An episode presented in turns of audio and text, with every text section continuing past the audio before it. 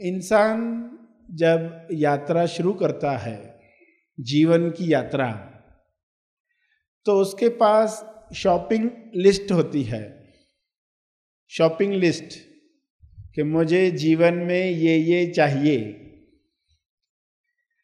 उसमें दस बातें,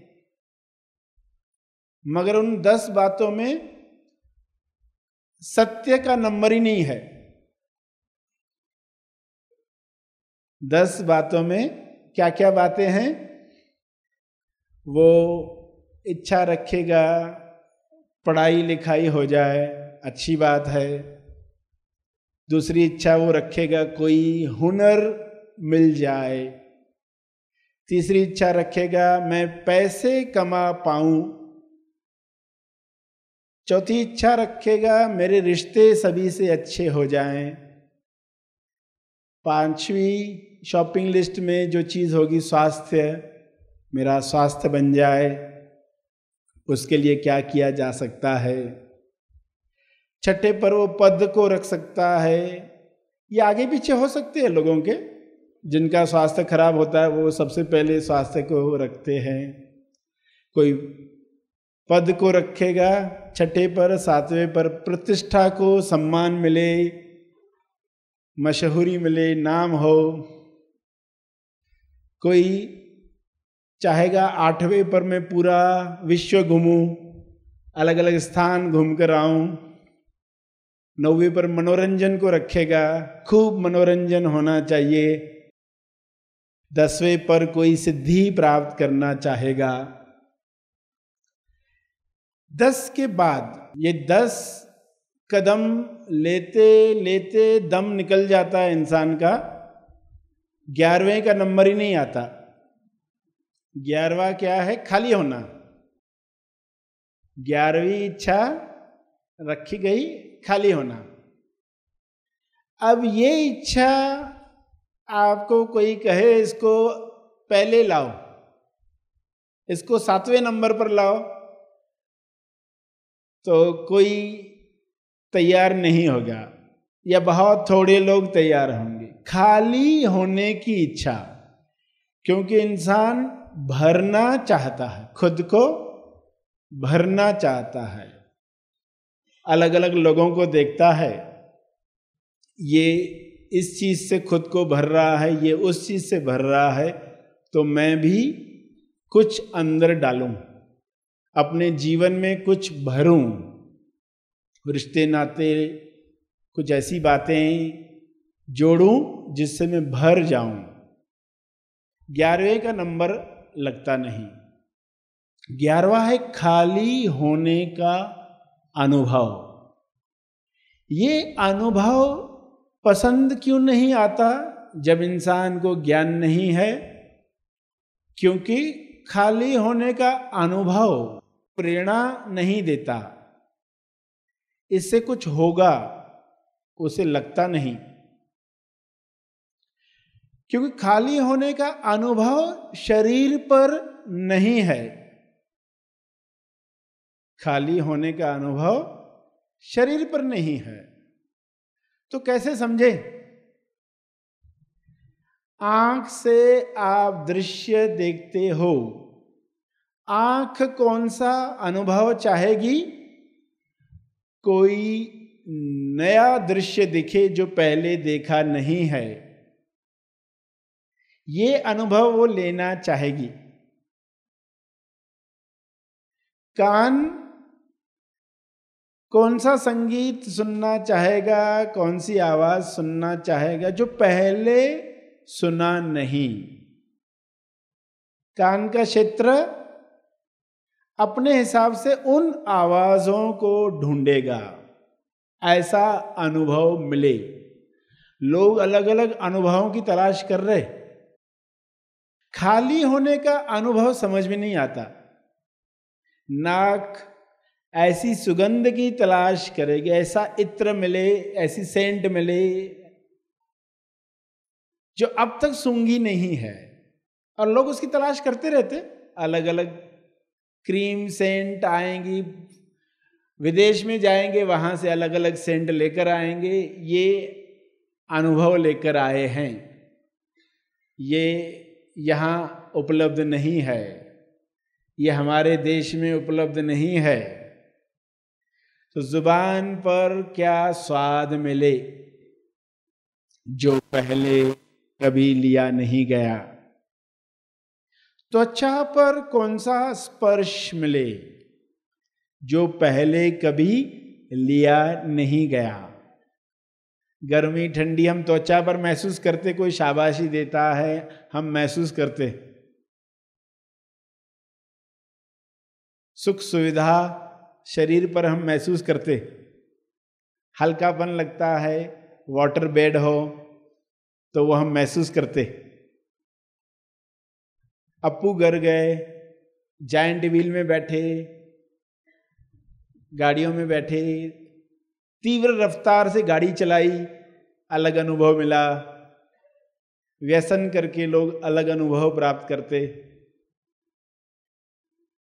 और कोई ऐसे विचार आए मन में, ऐसी आइडियाज़ आए जो आज से पहले कभी आई नहीं? ऐसा अनुभव मिले। मगर इन सभी अनुभवों से परे एक अनुभव है जिसे तेज अनुभव कहा गया है। तेज यानी जो दो के पार है। अच्छे बुरे के पार, जीवन मृत्यु के पार, सत्य असत्य के पार, शोर शांति के पार, दुख सुख के पार। क्योंकि ये अनुभव हमें पता नहीं, इसलिए ये शुभेच्छा जगती नहीं। और आपको ये अनुभव लेना है, जिसे महाशून्य कहें, परम चेतना कहें, ईश्वर कहें तो मन तुरंत कल्पना करेगा कि ये अनुभव मुझे शरीर पर मिलने वाला है, कि ये धारणा टूटनी चाहिए।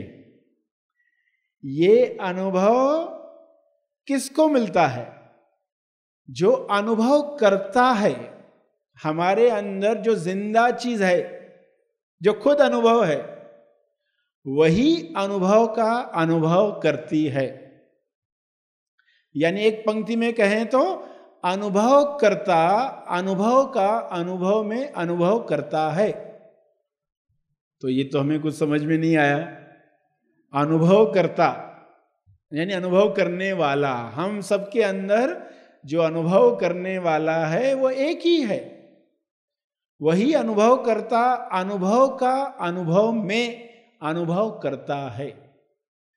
तो ये शब्द कैसे बनते हैं जब शब्दों के परे की चीज़ बताई जाती है? जब इंसान अपने आप को शरीर मानता है, तब उसकी चाहत यही होती है कि हर अनुभव शरीर पर हो। मगर जब वह उस कल्पना से, उस मान्यता से ऊपर उठता है, तब समझ में आता है कि ज़िंदा होने का अनुभव हमारा होना है। हम अपने आप को शरीर मानकर, आकार मानकर उलझ बैठे। खुद को जानकर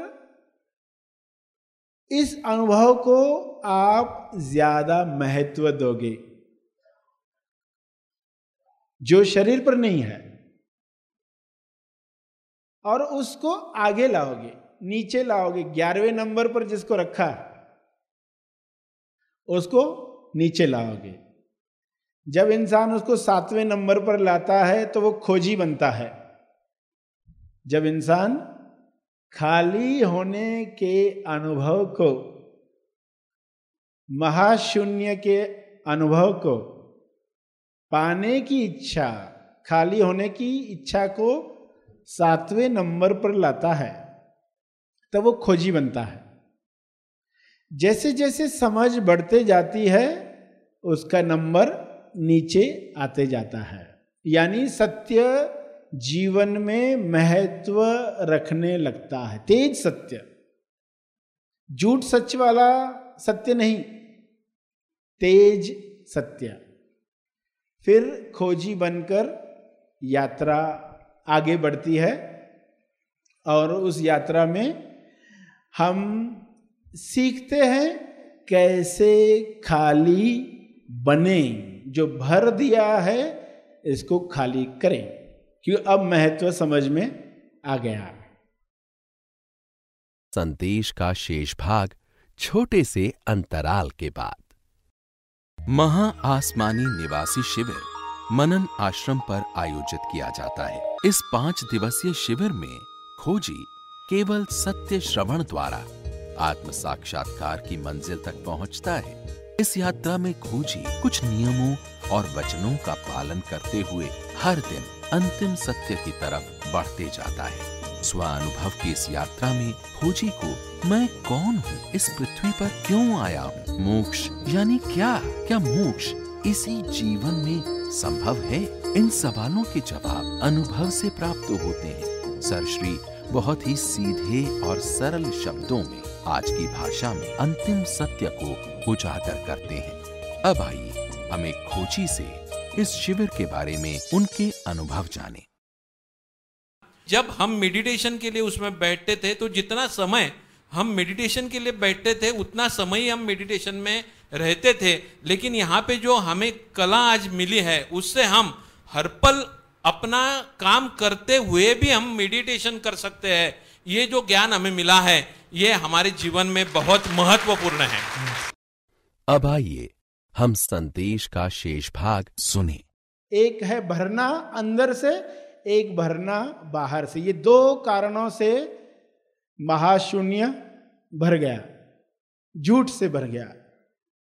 एक, अंदर से मैं का जाप और बाहर से लोगों के द्वारा थोपी गई मान्यताएँ, कल्पनाएँ। तुम ये हो, तुम वो हो। और सभी ने शरीर की तरफ़ इशारा करके कहा, ये तुम हो, ये तुम हो, ये तुम हो। जब भी कोई आपको कहता है, खाना खाया? तो वो क्या कह रहा है आपको? तुम शरीर हो। एक्चुअली क्या पूछना चाहिए? शरीर ने खाना खाया है कि नहीं? तुम्हारे शरीर ने। पर ऐसा कोई पूछता नहीं है। तुमने खाना खाया? हाँ खाया। तो दोनों तरफ़ झूठ चलता है, इसलिए किसी को पता नहीं चलता। कुछ लोग जागृत होंगे तो बाहर भले आप लोगों को कहोगे हाँ खाया। मगर अंदर से जागृति है कि ये शरीर को खिलाया गया। तो बाहर लोग यही कहते रहेंगे और ये जो भरना हो रहा है, होश आते ही आप देखोगे ये अंदर नहीं जाएगा। ये भरना स्टॉप हो जाएगा। तो एक तरीका है कि हम सेल्फ इंक्वायरी करना सीखें। अपनी पूछताछ। तो भरना बंद हो जाएगा। दूसरा तरीका, कोई बाहर से हमें मदद करता है जब, खाली होने में। आप मकान खाली करके दूसरी तरफ़ जाते हो तो कोई मदद करने आते ना लोग आपको? चलो, सब उठाकर कचरा तुम्हारा, फर्नीचर तुम्हारा, सब दो, लेकर जाते तो वैसे बाहर से कोई मदद करे तो गुरु का रोल क्या है? यही तो है कि चलो, सब कचरा निकालो। निकालते शिफ्ट करते। तो गुरु आएँगे, बताएँगे, चलो, तुमने ये पंक्ति कही तो उसका अर्थ क्या है? मैंने खाना खाया, मैं गया, मैंने सोचा, मैं बहुत बोर हो रहा हूँ। तो गुरुजी बताएँगे, हर पंक्ति में, मैं बोर हो रहा हूँ, तब तुम मन को मैं मान रहे हो। मैं गया उधर तो तुम शरीर को मैं मान रहे हो। मैंने सोचा, तुम बुद्धि को मैं मान रहे हो। मेरा बेटा, तुम अपने आप को पिताजी मान रहे हो। वो हर पंक्ति पर आपको बताएँगी, ये पंक्ति में तुमने अपने आप को कुछ अलग माना, इधर कुछ अलग माना। आखिर हो कौन इन सब में तुम? तो सेंटर पर आओ, जो तुम हो तेजस्थान पर आओ, जो तुम हो तो बार बार जब गुरुजी के, पहले तो यकीन नहीं आएगा। गुरुजी पर कैसे यकीन आएगा? क्योंकि पर्सन कह रहा है कि मैं, मुझे इलाज की ज़रूरत है। और गुरुजी कहेंगे, तुम्हें इलाज की ज़रूरत नहीं, तुम्हें शिविर की ज़रूरत है। खोजी कहेगा, देखो, मुझे कोई जूस पिलाया जाए, मेरी ज़ुबान सूख गई है। गुरु जी कहेंगे, तुम्हें मौन की ज़रूरत है। तुम्हारी ज़ुबान सूख गई है, बड़बड़ करके। तुम्हें मौन की ज़रूरत है। पहले यकीन ही नहीं आएगा। मौन से क्या होगा? मौन से क्या होगा? कुछ नहीं। तो गुरु जी कहें, कुछ नहीं कुछ नहीं नहीं है। ये कुछ नहीं, सब कुछ है। इसी से सब निकलता है।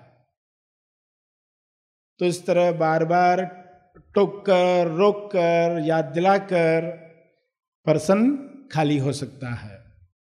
तो ये दो तरीके। और फिर हर विचार के साथ अपनी पूछताछ हुई तो तेजिस्तान पर जाना आसान हो गया।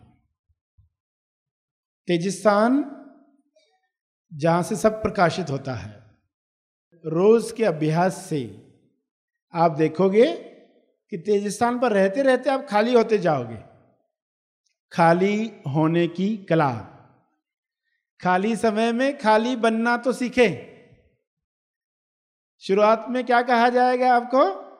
दिन भर में बहुत काम होते आपको। कम से कम जब खाली हो, तब तो खाली बनो। जब खाली हो, तब तो खाली बनो। तब भरना मत शुरू कर दो। तो जैसे ही खाली समय मिला, आप आँख बंद करके तेजस्थान पर जाने लगते हो। आँख बंद करके मैं कौन हूँ का ध्यान करने लगते हो। तो अंदर से जो हम खुद भर रहे थे, वो कैसे खाली करें? और बाहर से जो सहयोग मिल रहा है, उसका कैसे लाभ लें? ये आपको बताया गया। इस वक्त जो यहाँ आकर आप सबने सेवा का मौका दिया, इसके लिए आप सबका बहुत बहुत धन्यवाद। Happy thoughts